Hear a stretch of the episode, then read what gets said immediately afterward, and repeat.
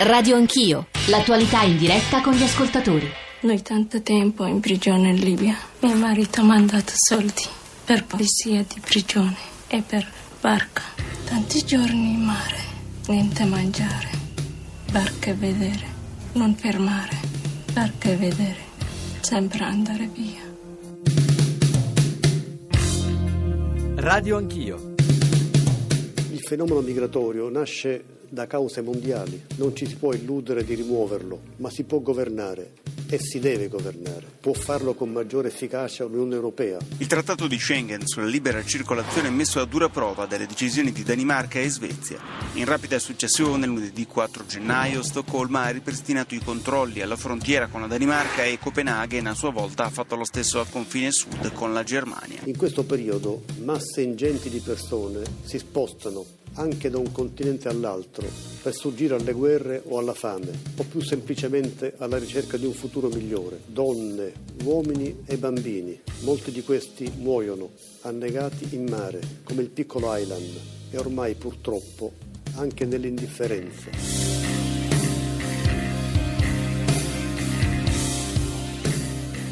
Sono le otto e mezza, buona Epifania, benvenuti all'ascolto di Radio Anch'io, Giorgio Zanchini al microfono, la copertina crede, credo renda bene ciò di cui occorre eh, discutere oggi. Si continua a morire, eh, si chiudono i confini, le frontiere, stamane diversi quotidiani usano delle espressioni un po' enfatiche, quasi certamente errate, ma insomma che rendono bene anche il clima che si respira nell'Unione Europea in queste ore, in queste settimane. Eh, L'Europa è finita, è finita l'Europa eh, di Schengen, delle frontiere aperte. Ieri, come sapete, abbiamo parlato nei nostri GR e anche ieri nelle trasmissioni serali c'è stato l'ennesimo naufragio tra la Turchia e la Grecia, 36 morti, 7 bambini e oggi, all'indomani della decisione di Svezia e Danimarca, come sapete, di ripristinare i controlli alle frontiere. C'è una riunione a Bruxelles convocata dal commissario all'immigrazione Avramopoulos per coordinare la gestione della pressione migratoria. Sono stati convocati rappresentanti di Germania, Svezia e eh, Danimarca e anche gli occhi di eh, noi italiani sono aperti eh, perché le conseguenze di quello che sta accadendo nel nord Europa si potrebbero sentire in modo forte anche da noi. L'Italia starebbe preparando, sono notizie degli ultimi prossimi giorni eh, controlli alle frontiere, soprattutto alle frontiere del nord-est noi ci collegheremo nella trasmissione di stamane anche con Trieste per capire che cosa sta accadendo nelle nostre eh, appunto frontiere che sembrerebbero le più porose parole eh, del, del, prefetto Morcone di queste ultime ore. Eh, ultimo tema, tra le nove e mezzo e le dieci la decisione del Comune di Milano eh, di selezionare famiglie disponibili ad ospitare profughi, chi si offre riceverà un contributo fino a 400 euro al mese. Avremo tanti ospiti parlamentari svedesi e chiuderemo con la voce del ministro dell'interno Alfano e vedo dalle mail, dagli sms che ci state già mandando che già ponete alcune domande per Alfano stesso, soprattutto sui rimpatri, sul controllo delle frontiere, sul pericolo terrorismo. Proverò a girare al Ministro alcune delle domande che voi stessi ponete. I nostri riferimenti, come ogni mattina, per gli sms, per i WhatsApp, inclusi i WhatsApp audio, 335 699 2949, lo ripeto, 335 699 2949 e poi l'indirizzo di posta elettronica che è radioanchio chiocciolarai.it e il nostro account su Twitter che è Radio Anch'io. Ne approfitto sin da ora per dirvi che come ieri noi eh, poi eh, vi offriamo, vi diamo la possibilità di riascoltare estratti o l'intera trasmissione andando sul nostro sito, andando sul nostro profilo, ad esempio ieri abbiamo avuto in apertura Samantha Cristoforetti e quindi tramite il podcast o tramite lo streaming eh, potete riascoltare le nostre trasmissioni come d'altronde tutte le trasmissioni di eh, Radio 1. Noi vorremmo costruire stamane il percorso con voi ascoltatori in questo modo, cominciare a parlare di quello che accade ormai da mesi, nel eh, punto forse più più difficile, delicato, che purtroppo ha visto anche morire tante persone, cioè quel eh, tratto di mare dell'Egeo tra la Turchia e la Grecia, per poi occuparci eh, di quello che sta accadendo nel nord Europa e chiudere, come dicevamo all'inizio, con la decisione del Comune di Milano. Partiamo dunque da quello che sta accadendo nell'Egeo, dai numeri, ma non solo dai numeri, eh, perché in realtà sono vite, storie, quelle di cui dobbiamo parlare con Alessandra Morelli, che è la coordinatrice dell'UNHCR in Grecia. Eh, Morelli, buongiorno e benvenuta. Buongiorno, grazie. È sempre, ricordo con lei, una diretta che facemmo da Atene all'indomani delle elezioni in cui provammo a parlare anche di, di, migrazioni. È sempre un po' crudele partire dai numeri, ma in qualche modo, perché ci sono delle vite umane ed è più importante che dobbiamo raccontare quei percorsi di vita eh, spesso interrotti, però è sempre bene far capire a chi ci sta ascoltando di che entità, di che numeri, di che flussi parliamo. Morelli. Sì, grazie, grazie per questo spazio molto importante e con piacere ecco, mi unisco a voi in questo momento di riflessione. Ma il flusso di rifugiati eh, in Grecia continua, eh, continua senza sosta, eh, con 2.000 arrivi giornalieri sulle isole, in particolare sull'isola di Lesbo, ma abbiamo anche Chios e Samos che si trovano appunto nel Dedocanneso meridionale. Dal primo gennaio dell'anno scorso, quindi tutto il 2015, abbiamo visto questa, questa grande marcia, abbiamo incontrato tantissimi sguardi e ci siamo confrontati con tantissime storie. 860.000 persone sono passate in Grecia, mi sono passate anche accanto, quando dico mi, i miei colleghi e tutte le organizzazioni che lavorano con noi. Abbiamo concluso l'anno con una media di 3.300 eh, arrivi al giorno e abbiamo purtroppo, e dico purtroppo, lo dico con, con, con, con rabbia, lo dico con, tristezza, abbiamo cominciato l'anno con la morte di Kalim, un bimbo siriano di due anni che appunto eh, è naufragato eh, eh in, quei, in, quei, in, quel gommone criminale, come lo, come lo chiamo io, schiantandosi sugli scogli. Quindi, eh, nonostante le condizioni avverse del mare, i rifugiati si avventurano, si avventurano perché guidati da, da, dal motto come, come, rifletto io, ora o mai, ora o mai, perché queste finestre che si aprono si chiudono. Questi, questi Morelli, sono rifugiati provenienti da dove? Tutti sono dalla Siria? La, la maggior parte proviene dalla Siria, ma abbiamo anche molti afghani, abbiamo iracheni e all'interno del gruppo di iracheni abbiamo molti della minoranza anche etnica yazida che si stanno muovendo, abbiamo somali, abbiamo tutte le persone che provengono dai paesi dove ancora oggi si combatte e si combatte il terrorismo. Morelli, c'è una domanda che stamane si pone il Corriere della Sera, perché in quel mare muoiono tanti bambini? Ricordiamo agli ascoltatori, molti di loro conoscono quella zona geografica europea, in realtà il tratto di mare tra Turchia e isole greche è molto breve, com'è possibile ci siano tanti naufragi, tanti morti, tanti morti bambini, Morelli? Sì, eh, il tratto è breve, ma il tratto è drammatico ed è criminale. Eh, perché? Perché si muovono su dei gommoni che normalmente dovrebbero imbarcare solo dai 7 alle 10 persone. Io ho visto questi gommoni, li ho toccati c'è tanto di targhetta, solo per 7-10 persone. All'interno ce ne sono 50-60 e i bimbi vengono messi all'interno non si siedono lungo la sponda, vengono tutti messi e coricati all'interno. Ovvio che quando succede che il, barcone, il gommone si rivolta o un'onda eh, carica il gommone di acqua, i primi a, a non farcela sono i piccolini. Eh, molti, molti, anche muoiono soffocati perché c'è anche un, un panico a bordo incredibile. Eh, bisogna, bisogna, fare qualcosa. Morelli, una volta che arrivano in Europa, eh, che tipo di accoglienza trovano?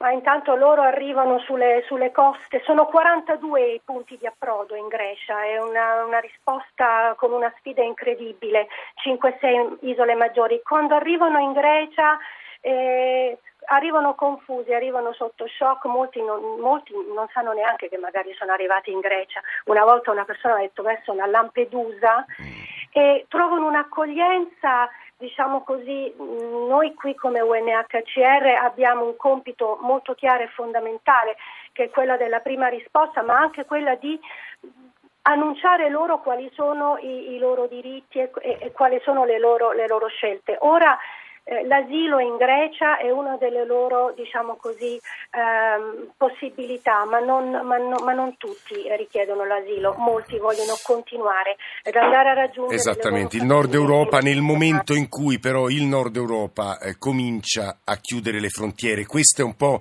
un percorso, anzi un quadro generale che in qualche modo eh, tu, si tiene, è tutto collegato e se si chiudono quelle frontiere nel nord saltano alcuni luoghi di ingresso e si diceva esatto. ieri sui giornali Germania e Italia tornano a essere i paesi eh, che potrebbero, non dico fra mille virgolette, scoppiare perché si invertirebbero e muterebbero le rotte, ma sono tutte cose che dobbiamo spiegare nel corso della trasmissione. Se può Alessandra eh, Morelli, lo ricordo, è la coordinatrice responsabile dell'UNHCR in Grecia, resti con noi perché abbiamo ascoltato ascoltatori, un'intervista da farvi ascoltare, poi un deputato greco con noi e poi aprire il necessario, crediamo, stamane, capitolo eh, Bruxelles, capitolo decisioni dell'Unione Europea. Eh, Carlo da Firenze, benvenuto e buongiorno, che vuole dirci?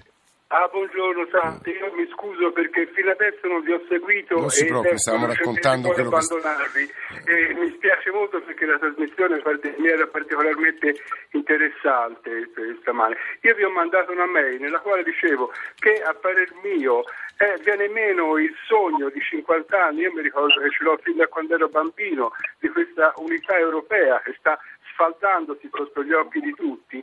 E per egoismi soprattutto per, per, il ritorno di quel nazionalismo che tanti lutti per tanto tempo ci, ci, ci ha portato e, e tante, tanti disastri ci, ci ha fatto e, e, sotto la spinta di questa eh, migrazione che ricorda le grandi diciamo, l'invasione dell'impero romano, cioè, secondo me si vive un periodo analogo a quello che richiederebbe proprio una forte unità europea ma purtroppo questa Europa disgregata, non si sta, è disgregata proprio, insomma. Ecco, quindi io credo che bisognerebbe cominciare a pensare che gli statisti, se ce ne sono ancora, che gli statisti dovrebbero cominciare a pensare a, a, a qualcosa per il futuro, a strategie nuove. Ecco. Questo è il mio Carlo, no, grazie. Avramopoulos stamane chiederà conto a nome di Bruxelles, lo ricordo è il commissario all'immigrazione dell'Unione Europea, ai paesi che hanno deciso di chiudere le frontiere. Sono interessanti, ma insomma avremo parlamentari svedesi. Le risposte che stanno dando il premier svedese socialdemocratico ha detto noi abbiamo dovuto chiudere perché non possiamo garantire a tutti coloro che entrano gli standard di vita che noi riteniamo dignitosi e siamo il paese che ha accolto di più assieme alla Germania in, questimo, in questo ultimo ultimo anno. Quello che sta accadendo è un po' una rottura, io parlavo di porosità poi dei confini all'inizio della trasmissione, è una eh, rottura eh, della tenuta dei confini europei. È un tema importante perché in questi mesi si è molto discusso del ruolo dell'agenzia Frontex, di un coordinamento tra le polizie nel contrasto all'immigrazione eh, illegale. Il, come sapete molto meglio di me, ma insomma il, quello che è successo in Siria, l'esodo del 2015 ha spinto la Commissione europea a lanciare l'idea di una vera e propria polizia comunitaria, ma in questo momento l'impressione è che stia accadendo esattamente il contrario, cioè frontiere nazionali, quindi rinascita dei nazionalismi. Alessandro Forlani ne ha parlato con Giuseppe Campesi che insegna all'Università di Bari, ma soprattutto ha scritto un saggio che si chiama Polizia di frontiera, pubblicato da Deriva Prodi, in cui appunto vengono toccati tutti questi temi. Radio Anch'io. La questione fondamentale dal mio punto di vista è che siamo di fronte ad uno scontro diplomatico evidentemente eh, i paesi del nord Europa o dell'Europa centrale ritengono che i paesi meridionali come la Grecia e l'Italia non stiano facendo il loro dovere, cioè non stiano controllando adeguatamente le, le frontiere d'Europa. A questo proposito la Grecia è stata di recente convinta o in qualche misura anche eh, forzata ad accettare l'intervento di Frontex e quindi è quasi una ritorsione no, da parte di paesi come la Svezia, la Danimarca, quella di minacciare la fine del regime di libera circolazione e quindi il ritorno alle frontiere eh, nazionali.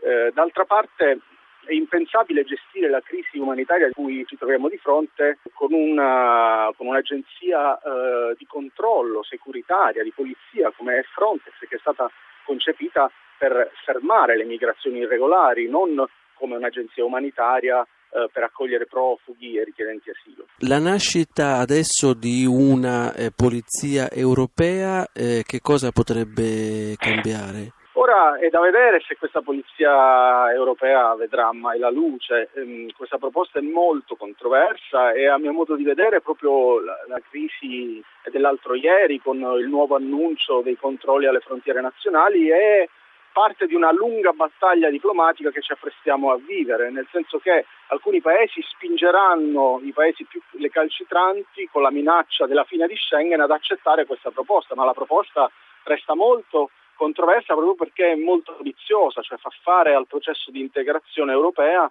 una fuga in avanti eh, notevole, qualcuno dice forse eccessiva. Il Consiglio europeo si è impegnato a assumere una posizione su questa proposta entro giugno, poi vedremo quale sarà l'iter della proposta in Parlamento. Potrebbe Parlamento... però portare invece a un passo indietro fortissimo, quindi proprio alla fine di Schengen questo la Commissione ha fatto una scommessa, una scommessa molto rischiosa, ha provato a rilanciare in un certo senso proprio nel momento in cui Schengen eh, sembra in crisi, l'area di libera circolazione sembra destinata a scomparire di fronte a una crisi eh, umanitaria epocale come quella del popolo siriano, ha provato a, a superare questa crisi rilanciando eh, nel processo di integrazione. È una sfida politica mh, tutta da, da combattere. E a proposito di Schengen, credo che tutti noi a tutti noi occorre anche un chiarimento su che cos'è Schengen, almeno ricordarci che cos'è.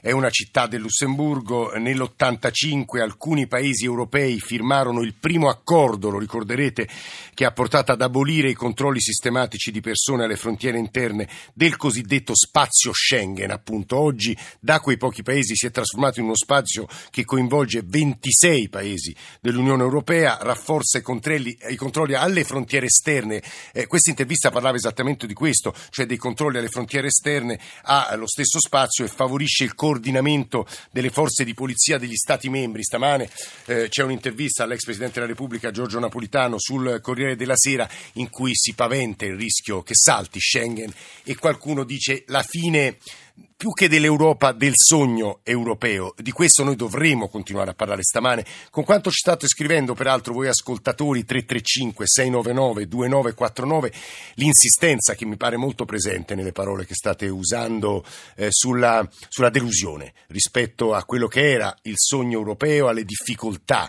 di affermazione dell'Europa. Eh, Bruno Ruffolo è già collegato con noi, è il nostro corrispondente a Bruxelles. Credo che oggi eh, ogni volta lo descriviamo come un giorno importante per l'Europa, eh, forse in realtà è un l'ennesimo incontro rituale, ma insomma va spiegato, credo Bruno, perché l'Unione Europea vuole spiegazioni dai paesi nord europei che hanno deciso di ripristinare i controlli alle frontiere. Bruno, buongiorno. Buongiorno a voi. Beh, soprattutto diciamo tenta di correre ai ripari perché è evidente che se tutti i paesi dell'Unione Europea, ricordiamo che ora siamo a sei paesi che hanno di fatto reintrodotto il, eh, il, il controlli alle frontiere per chi viaggia, è evidente che se questo è l'andazzo e, e a, a, questi paesi si sono aggiunti due paesi normalmente con una politica molto aperta sull'immigrazione come Svezia e Danimarca, è evidente che il timore è che ci sia un effetto domino, che quindi da qui poi si vada ad altri paesi. È evidente che oggi si tenta in qualche modo di eh, limitare i danni, cioè la Commissione europea, il commissario Avramopoulos tenterà con i responsabili di Danimarca e Svezia, ovviamente è stata eh, eh, convocata anche eh, la Germania perché la Danimarca poi in conseguenza della prima chiusura da parte della Svezia ha chiuso la frontiera interna, cioè non ha chiuso, ha ripristinato i controlli alla frontiera interna con la Germania, quindi anche la Germania è in questa riunione. Si tenterà in qualche modo di coordinare le mosse, sostanzialmente quello che Bruxelles vorrebbe vorrebbe che la Commissione europea, quello che vorrebbe che anziché delle decisioni nazionali, questo ripristino delle frontiere, dei controlli che spesso vengono fatte per motivi di sicurezza, venga in qualche modo appaltato a Bruxelles, quindi una decisione che arriva da Bruxelles e quindi non ha un valore solo nazionale, ma ha un valore comunitario. Questo è il tentativo. Sarà molto difficile arrivare a questo perché è evidente che ogni paese ha eh, su questo tema, quello dell'immigrazione, forti interessi di politica interna, perché è evidente che su questi temi poi si vincono le elezioni, si perdono le elezioni e quindi eh, però il problema è quello che eh, l'abbiamo già detto tante volte su questo tema immigrazione, finché non ci sarà un controllo forte importante alle frontiere esterne, quindi Grecia, Italia e soprattutto il flusso che arriva dalla Turchia sulle coste dell'Unione Europea, sarà difficile poi gestire questo perché è chiaro che se i flussi sono enormi poi c'è il rischio che gli stati nazionali poi si tengano eh, la possibilità in ogni momento di chiudere queste frontiere. Io aggiungo Bruno alle tue considerazioni due riflessioni, la prima che in realtà eh, rubo, prendo da quello che ci sta scrivendo Cesarina, cioè quello che sarebbe successo a Colonia la notte di Capodanno, cioè un'aggressione da parte di centinaia di uomini che vengono descritti o sono stati percepiti dalle donne aggredite come nordafricani e arabi, eh, non aiutano in, a, a, diciamo a non dico a risolvere, ma insomma a gestire fenomeni come questo. E il secondo punto, spiegare agli ascoltatori, Bruno, quando è possibile sospendere Schengen, perché è successo varie volte nell'ultimo anno, ricordiamo soltanto i giorni susseguenti al 13 novembre in Francia per una questione lì di sicurezza interna. Bruno. Sì, questo avviene normalmente, ad esempio c'è, sta, c'è, una riunione importante internazionale in un paese, allora per ragioni di sicurezza quel paese decide di sospendere temporaneamente, quindi per ragioni di sicurezza e di ordine pubblico, il libero passaggio alla, alle frontiere. Però questo è previsto dalle regole di Schengen, si può fare per un, eh, per un massimo di sei, all'interno di sei mesi e, e quindi può essere tempo, la, la, il, il trattato dice proprio la, la la, la temporanea reintroduzione dei controlli può essere temporanea ed eccezionale. È evidente che in questa fase siamo nella temporaneità e nell'eccezionalità, però è evidente anche che tutto questo se poi diventa regola normale è evidente che a quel punto le regole di Schengen esistono di fatto ma poi non, non, so, sono scomparse. Quindi è evidente che questo è il problema fondamentale ed è evidente, eh, Juncker lo disse anche in un'audizione al Parlamento europeo,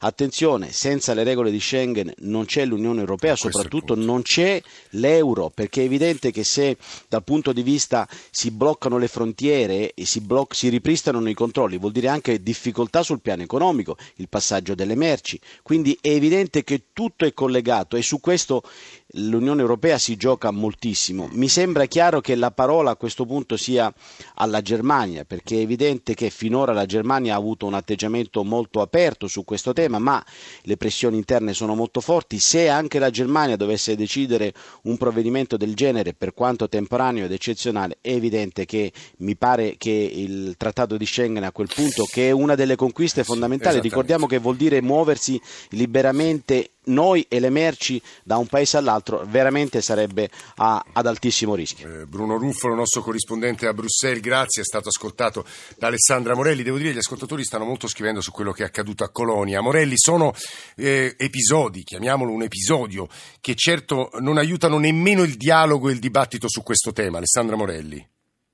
Beh sì, certamente, certamente non aiutano perché abbiamo tutti all'interno proprio di questo sforzo collettivo e non individuale quello appunto di promuovere eh, l'abbattimento di muri, l'abbattimento dell'indifferenza, l'abbattimento eh, di stigma, no? E quindi è ovvio che eh, davanti a situazioni del genere eh, la situazione si, si, complica perché dà adito poi a interventi populistici, dà adito a ciò che si deve evitare che è quella della paura. Eh, il tema della paura è l'altro tema che, sul quale occorre, credo, riflettere anche perché è molto presente nell'opinione pubblica europea e in parte di opinione pubblica europea. A proposito di opinione pubblica europea, eh, Gervasio ehm, ci chiama, credo, dalla Basilicata e credo che voglia parlarci di un tema importantissimo, quello dei corridoi umanitari. Poi sarà con noi Christopher Hein che ci aiuterà anche a definire bene di che si tratta. Gervasio. Uh, ciao, buongiorno. buongiorno. Sì, chiamo da Palazzo San Gervasio, un, un, paesino che viene fuori alle cronache durante la raccolta del pomodoro. Uh, niente, io penso che il ragionamento andrebbe fatto sull'apertura del, di quelli che sono gli scenari di guerra che si stanno profilando un po' uh, in questi paesi da dove i profughi vengono, scappano, fuggono, perché chi decide di prendere un gommone nelle condizioni così come avete descritto, mettendo dentro i propri bambini, significa che decide di andare via via da uno scenario che sicuramente andrà incontro alla morte, quindi dovrà scegliere ecco, quali sono le due condizioni. L'Europa deve capire che eh, accogliere questi uomini, queste donne, questi bambini da eh, paesi che sono in guerra e eh, oramai le guerre sono eh, dichiarate, sono, sono, aperte è eh, probabilmente un, un dibattito eh, diciamo un po' più positivo e incentrato sul ragionamento vero, altrimenti ecco, chiudere aprire le frontiere non, non ha senso perché comunque avremmo dei campi disumani così come sono quelli che stanno in Turchia eh, no, eh, alle porte dell'Europa e ciò creerà comunque dei problemi di, eh, di confini eh, fra l'Europa e il resto del mondo. Il, ehm, a proposito dei corridoi umanitari, ricordiamo, ne abbiamo discusso tante volte noi, la Radio ne parla, ma anche tutte le trasmissioni del pomeriggio di Radio 1, è un'ipotesi, una proposta, un progetto eh, che potete anche trovare sulla rete. Luigi Manconi ne è il primo firmatario, eh, ma insomma diverse associazioni l'hanno fatto proprio, di instaurare appunto dei corridoi umanitari con dei centri dell'Unione Europea nelle aree da cui partono i, i profughi e i primi corridoi umanitari sono stati attivati proprio in queste settimane e dietro c'è, c'è stato l'attivismo eh, della comunità di Sant'Egidio, della comunità protestante e di diverse ONG eh, italiane. dicevamo poco fa, lo diceva Alessandra Morelli, lo dicevano alcuni ascoltatori, lo diceva anche Bruno Ruffolo, che sotto accusa finiscono gli stati di confine, quelli che dovrebbero vigilare eh, sulle frontiere e lo fanno male o non lo fanno. Italia, ma soprattutto Grecia in queste ultime settimane. È la Grecia a essere finita sul banco degli accusati, la voce più severa è quella dei bavaresi, ma in generale dei tedeschi. Dimitri De Leonanes ha accompagnato le descrizioni del mondo greco, della politica greca in questi mesi, soprattutto poi sulla, sulle elezioni che si sono susseguite. Insomma, Dimitri Dimitri ci ha aiutato spesso. Dimitri, buongiorno, benvenuto. Buongiorno, bentrovati. Allora, eh, ecco, la risposta della Grecia a fronte di tutte queste accuse, 850.000 persone sono transitate attraverso la Grecia e la Grecia o controlla poco, non prende mai le, le impronte digitali, insomma questa è la grande accusa che viene mossa al vostro paese, Dimitri. No, veramente è ancora più grave è che eh, la Grecia non è in grado di controllare le sue frontiere con la Turchia, che sono anche frontiere esterne dell'Unione Europea, per cui eh, ci sono, sono, state proposte serie nel Parlamento, nel Bundesbank, Bundestag sì. tedesco, di, di, addirittura di espellere la Grecia non solo dall'Eurozona ma anche dalla, dalla zona Schengen e, e in conclusione insomma, prendere provvedimenti punitivi come dicevi tu perché effettivamente eh, viene considerata il vero colpevole, il vero responsabile diciamo, di questo flusso migratorio e di profughi verso, verso l'Unione Europea la zona Schengen. Adesso c'è questa proposta di Juncker eh, di creare una eh, guardia di frontiera sì. europea diversa da Frontex, con più autonomia, un organo eh, eh, comunitario, non più eh, costruito grazie ai contributi degli Stati membri, eh, che potrà decidere la sua politica di frontiera a prescindere dal paese, cosa che preoccupa molto la Grecia. Ha, rifiutato la proposta e si prepara a dare battaglia quando sarà discussa a livello di Consiglio europeo. Eh, mentre invece sì, c'è stato una, un aumento eh, sostanziale diciamo così, da parte del, um, di Frontex nel, nell'aiutare a gestire, a governare eh, questo flusso, sicuramente non a, a, bloccarlo. C'è stata anche un'altra proposta greca di mettere questi hotspots eh, in territorio turco, visto che i turchi si beccano ben 3 sì, miliardi sì, sì, per poter... Esattamente. esatto. eh, che però, uh, che però uh, i l'Unione Europea e i tedeschi in particolare non hanno ritenuto eh, che fosse il caso di eh, esercitare pressioni su, sulla Turchia per, eh, per, fare questo tipo di operazione. io mh, concordo con te e penso che tutti i greci siano d'accordo con te sul fatto che c'è una strategia di eh, arginare la cosa, di arginare il flusso e di trasformare diciamo così, i paesi confinanti, la Grecia, l'Italia, eh, forse anche un po' la Spagna e il Portogallo un po' in misura minore, sì. eh, di, di, di, farli diventare un po' dei depositi, diciamo così, di, uh, Sì, perché eh, gli hotspots possono essere letti e sono stati letti anche in questo modo, poi si trasformeranno in dei grandi CIE, ma chiamiamoli così, cioè quei Esatto, centri di identificazione esatto, che noi italiani conosciamo e sono stati più volte condannati peraltro dalle associazioni che si occupano di diritti umani. In realtà è tutto molto ancora embrionale perché siamo solo a livello di discussione, l'abbiamo capito anche dalle testimonianze, dalle riflessioni di questa prima parte di Radio Anch'io. Eh, grazie a Dimitri Reuranes, ex corrispondente in Italia della radio pubblica e radio televisione pubblica greca. Noi tra poco cercheremo di capire quello che potrebbe accadere oggi a Bruxelles, cosa potrebbe essere deciso, ma soprattutto se terranno i confini, se terrà Schengen. 335 699 2949 in ultima parte poi il ministro dell'interno Alfano sarà nostro ospite, il GR.